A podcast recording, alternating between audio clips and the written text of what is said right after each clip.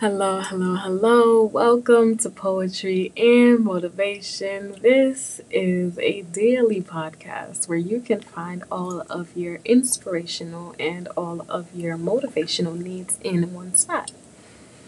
I am your host, the Poetic Black Girl, and honestly, I just love to make sure that everybody listening to this podcast is as inspired and as motivated as they need to be life is extremely difficult.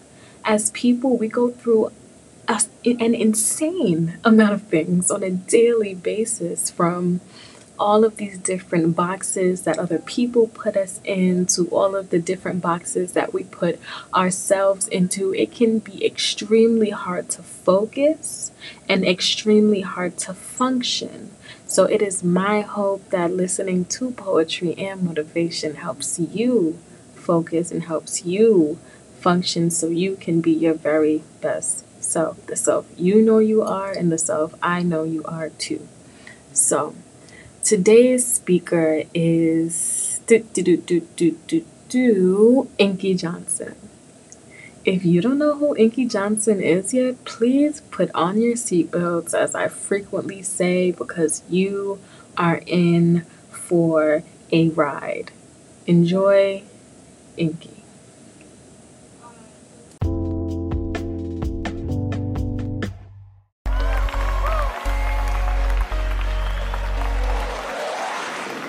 I want you to focus on here right now.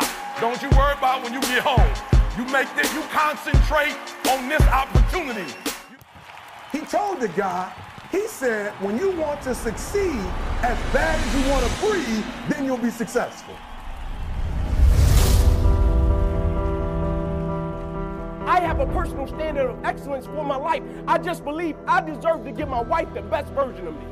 I just believe I deserve to give my kids the best version of me. I just believe the people that I'm of service to on this earth, I deserve to give them the best version of me. And so I take a personal level of pride in everything that I do because I almost lost my life behind a game of football and God placed me on this path. And so now it's not even about me. And I'll never forget one night I came off the field I went over to my mother. I said, Can you please introduce me to my father? I need to meet him. Can you set that up? She set it up. First encounter with the guy, I shook his hand. I said, Hey man, how you doing? He said, Hey little man, I heard you could play ball. I said, I heard you can too. But here's what I need you to do for me. I said, I don't need any money. I don't need any clothes. The only thing I need you to do for me is pick me up every Friday night, work me out every Saturday morning. You can take me back home after that. Can you do that? He said, Yeah, I got you.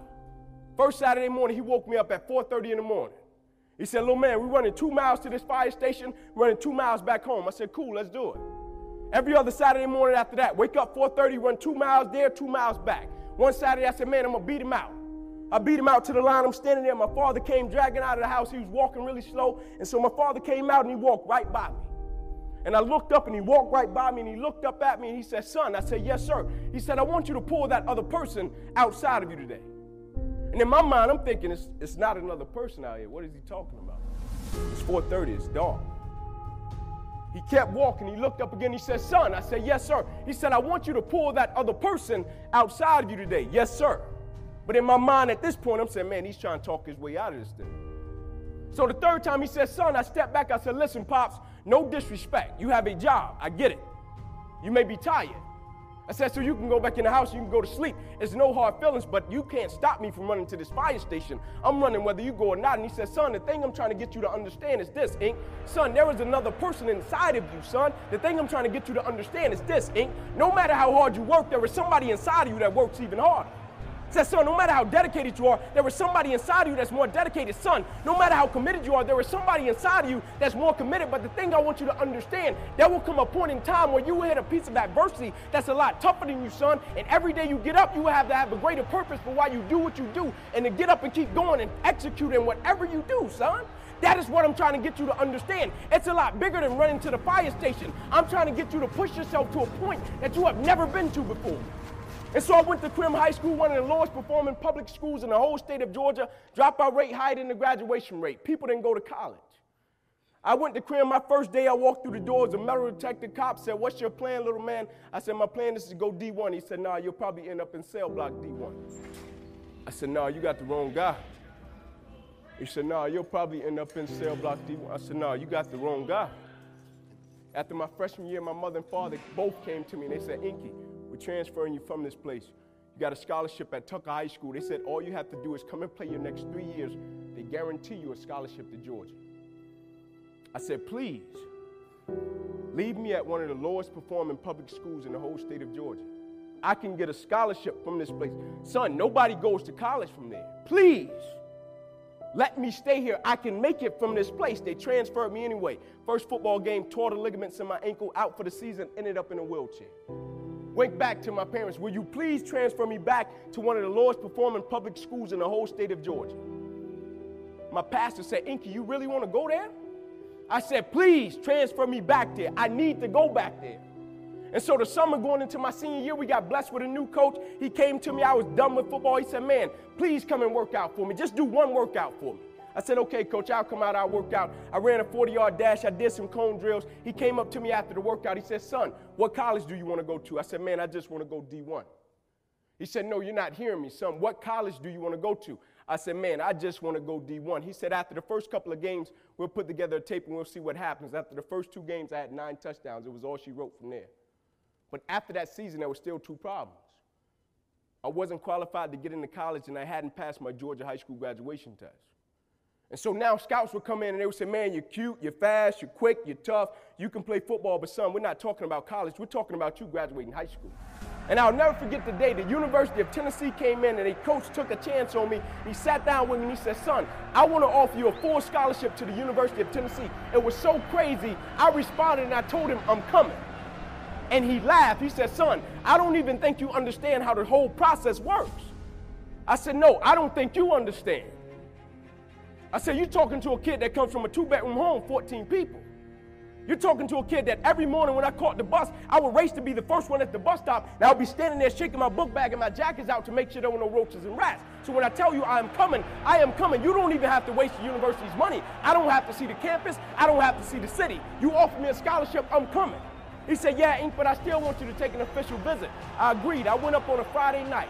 I'll never forget, they took me to Calhoun's on the River. It's a restaurant in Knoxville, Tennessee. We come out, we got a host, right? And so the job of a host, they're supposed to show you a great time on campus, take you to parties, make you fall in love with the place. And so I come out with my host, and he said, Ink, there's a sorority party, there's a barbecue, and there's a basketball game. Which one would you like to go to?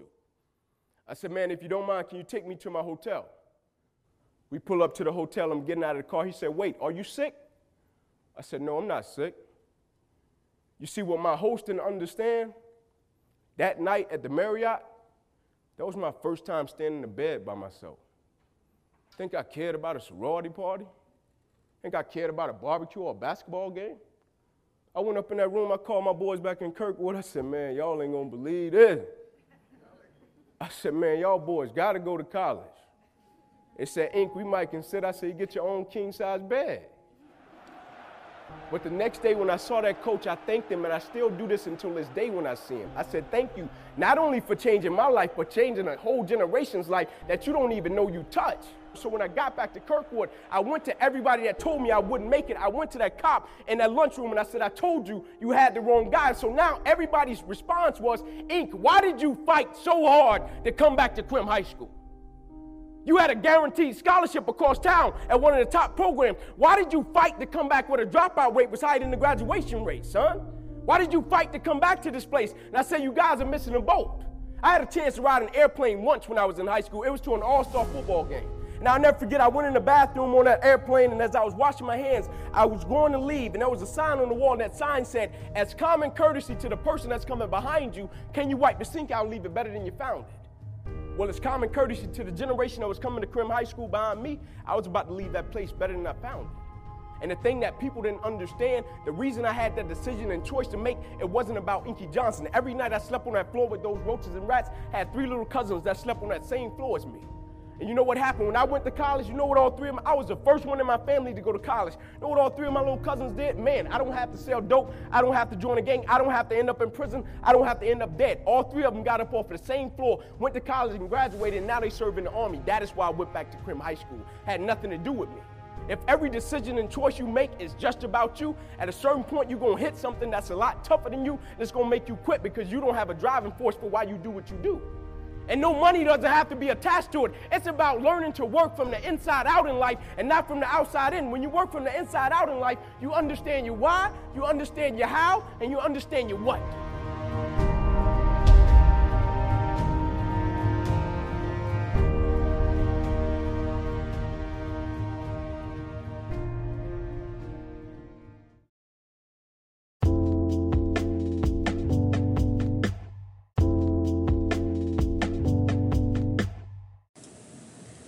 One of the things that really inspires me about Inky Johnson is the fact that so many different odds were against him.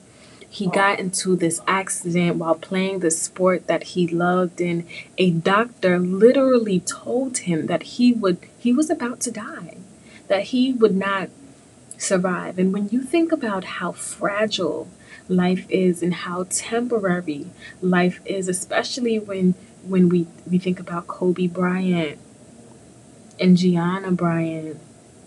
Life can be gone in the blink of an eye. So to have somebody tell you that while while you're literally hurting and feeling broken and for you to disregard that and follow your willpower is honestly a testament to the character that he has and to the kind of will that this man has. And I definitely, definitely implore you and implore everyone around you to to channel some of that Inky Johnson magic, some of that Inky Johnson energy just when you feel like giving up because something is too hard. There is no, no, no obstacle that whomever, the universe, God, would Buddha, Allah, whoever gave you that you cannot overcome. You can overcome everything, and that's exactly why that was given to you. And that's the word. I am your host, the Poetic Black Girl. You can follow me on Instagram at Poetic Black Girl. I have a website, it's poeticblackgirl.com.